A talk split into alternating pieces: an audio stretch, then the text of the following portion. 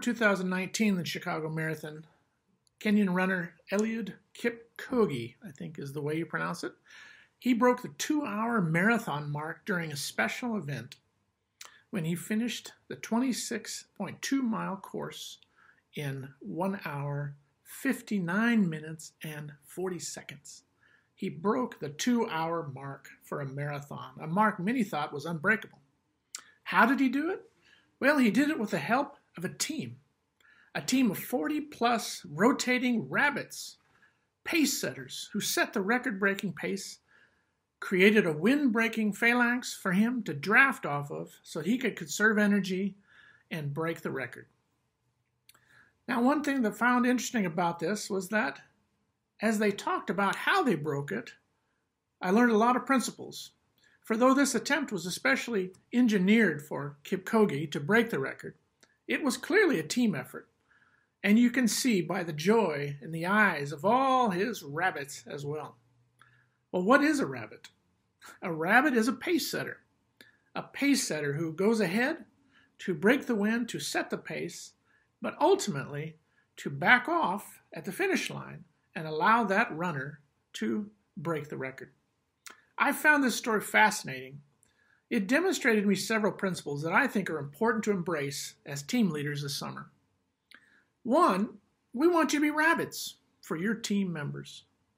We want you to be those that are out there in the front serving them so that they can continue to break records. We want you to set the pace for them. We need you to set the example for them. We want you to break the wind for them so that they can draft off of your leadership as you go ahead. Do the hard things. Let them learn from you. Break the wind for them. We want you to challenge and empower them to go farther and faster than they think they can. We want you to celebrate with them as you delegate and you allow them to press on forward in the task, and as they break records they never thought they could, celebrating together with them from behind. So, my subject for you today is to lay out a picture of what it means to be a servant leader for your team this summer. I want to show you from Scripture how this unique form of leadership is distinctly Christian in its foundation. Servant leadership. Now, I want to start with the passage from Mark 10, 35 to 45, and I'm going to read it for you, but I'm going to give a little background. In this passage, Jesus and his disciples are heading to Jerusalem, and they're uh, going to a place where they know persecution is waiting because it's happened before. In fact, some of them are asking themselves, why are we going back to Jerusalem? And Jesus, knowing their questions and doubts, although they didn't verbalize them to him, he said, Look, this is going to happen. I know it's going to happen. This is why I came. I'm going to suffer. I'm going to die. And this is why we're returning to Jerusalem. Now, they also expected him as the Messiah to have some level of power and authority as the one who was predicted in Israel. And so I find it interesting that we have this request of the apostles James and John, brothers, sons of Zebedee. And it says in verse 35 that as they were on their way to Jerusalem, James and John, the sons of Zebedee, came to Jesus and said, Teacher, we want you to do for us whatever we ask. Jesus responds, What is it you want me to do for you? They replied, Let one of us sit at your right and the other at your left in your glory. You don't know what you're asking, Jesus said. Can you drink the cup I drink or be baptized with the baptism I'm baptized with? Yes, we can, they answered with vigor. And Jesus said to them, You will drink the cup I drink and be baptized with the baptism I'm baptized with, but to sit at my right or left is not for me to grant. These places belong to those for whom they have been prepared. Now, as you can imagine, the other disciples are wondering, what is all this conversation about? And then they learn James and John are asking for special privileges in the kingdom of heaven. And verse 41 says, When the ten heard about this, they became indignant with James and John. Jesus called them together and said, You know that those who are regarded as rulers of the Gentiles lord it over them, and their high officials exercise authority over them. But not so with you. Instead, whoever wants to become great among you must be your servant and whoever wants to be first must be slave of all. For even the Son of Man did not come to be served, but to serve, and to give his life as a ransom for many. Now, in this, you see clearly how Jesus is contrasting different forms of leadership, especially the worldly style of rule with power and authority, and his way of leadership in the kingdom of heaven. So, for, for those rulers of the world, Jesus says they lord over their subjects, they exercise authority over them with power. They have a distinct idea that the motivation for this leadership is for themselves and not for their subjects. Unfortunately, this is one of the reasons Jesus is challenging John and James in their request, wondering perhaps, what is your motivation for that? Clearly, he knew. And for Jesus, his response is clearly that he reminds them suffering and death is awaiting him in Jerusalem. Are they willing to suffer? Yes, they say, very, very courageously and boldly. Yes, we can, if it means we will have power and authority in the kingdom of heaven. But Jesus says, no, that's not the way it is with us. Greatness will be determined by a level of service. One willing to be a slave of all will be the first. For he says, even the Son of Man did not come to be served, but to serve. Jesus himself was worthy of all worship and praise, yet he didn't come expecting this type of response and this type of expectation in this time. Of course, to come in the future, yes. But instead, his role was to serve. And he served and saved mankind by giving his life as a ransom for men. It reminds me of Luke 14:11, where Jesus said, "For all who exalt themselves will be humbled, and those who humble themselves will be exalted." Well, we see the similar example in Paul. In 1 Corinthians uh, 9, 10, and 11, Paul's having a dispute with the Corinthians and a lot of it is in regard to what he perceives as attitudes of servant leadership and how they perceive him as a leader. And he's debating with them because he's had several accusations from them.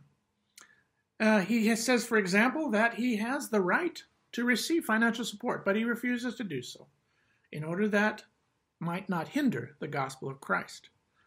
It says he has a right to be married. He says, I have not used that right. Verse 19 of chapter 9 says, I have the right to do anything, but not everything is beneficial or constructive. He uses this as a rhetorical question. See, going back even to Paul's great statement in um, chapter 9 of 1 Corinthians, he says, I have become all things to all people so that they might be saved. 1024 again says, No one should seek their own good, but the good of others.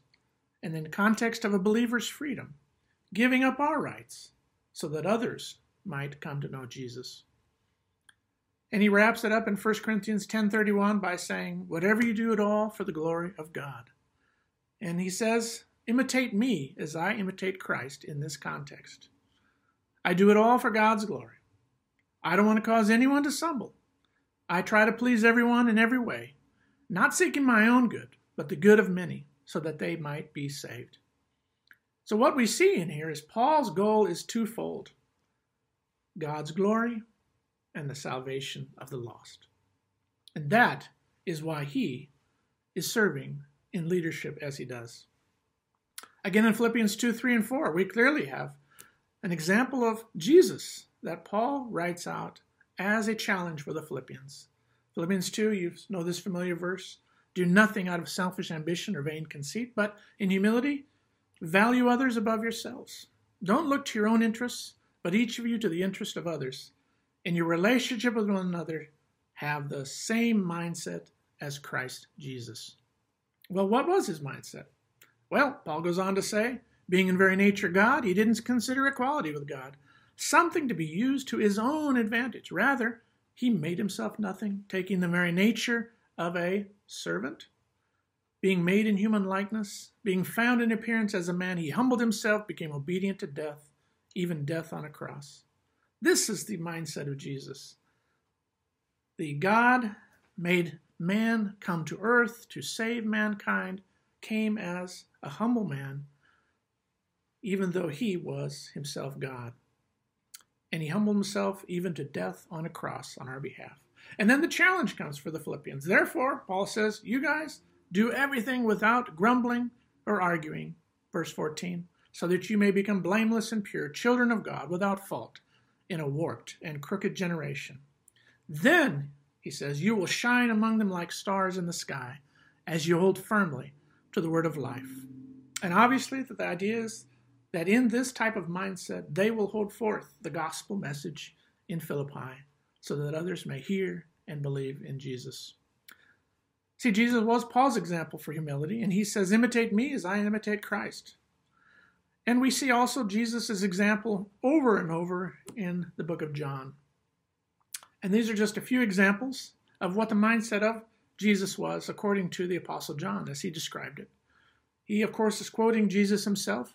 I will quote a few of these phrases. Jesus says the Son can do nothing by himself, he only does what he sees the Father doing. In another place, myself I can do nothing, for I seek not to please myself, but him who sent me. Whoever speaks on their own does so to, do, to gain a personal glory, but he who speaks the glory of the one who sent him is a man of truth, and there is nothing false about him. John 8:50 I honor my Father. I am not seeking glory for myself. John 10 The good shepherd lays down his life for the sheep. The hired hand thinks only of himself. He goes on to say, I, No one takes my life from me, but I lay it down of my own accord. I have authority to lay it down and authority to take it up again, and this I'm commanded from my Father to do. Again in 15:13, Jesus says, Greater love has no one than this, but to lay down one's life for the friend. And this is his example of servant leadership to his own disciples and in his presence here on earth, how he demonstrated his attitude towards his own service and his own job. Uh, John 13, the, a great example. And this is one I often use overseas uh, with leaders in the church. And I use this example to show the upside down picture of leadership that goes against every idea of their own culture. It's the foot washing the foot washing when Jesus, after they've been out on the dusty road, comes in, wraps a towel around his waist, takes a bowl of water, and rubs and scrubs the dirt off the feet of the disciples. You know that the disciples had trouble with that. Peter himself says, No, no, no, don't do that. But in the end, Jesus says, I must do it if you are to have any part in me. And at the end, Jesus gives the instructions that he wants them to learn from this idea. He says, You call me teacher and Lord, and rightly so, for that's what I am. Now that I, your Lord and teacher, have washed your feet, you also should wash one another's feet. I have set you an example that you should do as I have done for you. Very truly I tell you, no servant is greater than his master, nor is a messenger greater than the one who sent him. Now that you know these things, you'll be blessed if you do them. And of course, I think the greatest example we have of Jesus for servant leadership is the fact that he came down to earth and went to the cross on our behalf. Paul says as much in Philippians 2. For the gospel is Almighty God taking initiative to solve a problem that he didn't cause by sending his beloved Son to rescue sinners who hated him because he loves them so. The rescue is good for them, of course, but it brings glory to him as well. So we see this concept of servant leadership throughout the Bible, and these are just a few examples. So, but let's get practical, okay? We're asking you to model servant leadership on your team this year. And uh, I want to share that you've been selected because uh, you've been selected as a leader mostly because you've been exhibiting focus values and you have experience. But remember, to lead as a servant, authority and trust must be earned. See, leadership's primary influence, and influence comes from trust and respect earned from your team members. And the idea that uh, leadership is primarily influence means that, especially on your team, just because you're the team leader doesn't mean you should expect service, but that you should serve your team. See, servant leadership is we learned it is not about authority or power to be wielded over others for your own personal benefit. It's your team members recognizing you will do whatever is necessary to make the team successful and not yourself. As the team leader, I just want to encourage you you don't have to do everything, but you must be willing to do anything. Don't ask your teammates to do anything that they aren't absolutely positive you would do yourself in a second. And I show a little picture here of what it means to be a servant leader as opposed to what it means to be a, a, power leader or an authority leader. And we want you to be out front of your team and at the same time with them in everything they do. So let's get to the sum up, all right? See, a servant leader must, one, set the pace for their team. They have to be the rabbit. A servant leader, because of that, must first lead himself or herself. You've got to lead with moral character and discipline. A servant leader also exhibits humility in their leadership. How many of you feel unqualified for this job? Great. That's exactly where you should be, because then you will learn to trust in God and not in yourself. A servant leader's got to sacrifice for the team. These are all part of setting the pace. You've got to give up your rights for the sake of the team. Finally, as far as setting the pace, servant leader, you have to honor others above yourself. Others first, meaning God first, team, host, the lost, but never honor yourself first. Romans 12, 9, 10 says, Love must be sincere, hate what is evil, cling to what is good, love one another with brotherly affection, and outdo one another in showing honor. Now, the second thing servant leader must do besides just setting the pace, they have to empower their team members. Servant leaders aware of their needs, of their team, and this means you're going to have to increase your powers of observation. You're going to have to try to discern what are the needs of your team, what are the needs of your host, what are the needs around you. And if you don't know, ask. Two, you've got to try to know and understand the strengths and weaknesses of yourself and your team. You've got to know their head, their heart, and the hands of each person. In other words, you got to know how much they know. You got to know what are their passions, and you got to know what their skills. Because the other thing they got to do to empower your team member is you've got to delegate to that team. You've got to recognize you can't do it all, and you've got a lot of team members there to help you fulfill that job. So as you empower your team members, you've got to encourage them. You also got to challenge them. You also got to support them in the jobs that they have to do. Help them if they need more information. Help them if, if they need more skill. Try to find out what it is going to take for them to succeed in what they're doing. And finally, a good team leader, a good servant leader, empowers their team members by celebrating what the team has accomplished together. So let me wrap up with a final comment from John the Baptist. I wonder if you can imagine when John the Baptist, as he began to gain a notoriety in his ministry, and then Jesus comes along. And it says in John chapter 10 how his disciples of John the Baptist came and said, Look, Master, there's another teacher coming, and many are going after him. And John goes in to explain that he is simply the bridegroom. And the bridegroom is all too happy for the groom to arrive and when he comes, he feels no jealousy or envy for himself. He feels nothing but joy for the bridegroom who has come. And when that bridegroom arrives, we don't think about ourselves and our needs or anything else. No, our joy is complete because the bridegroom has arrived. And John concludes by saying, He must increase and I must decrease. What a challenge for us as we grow in the skills of servant leadership.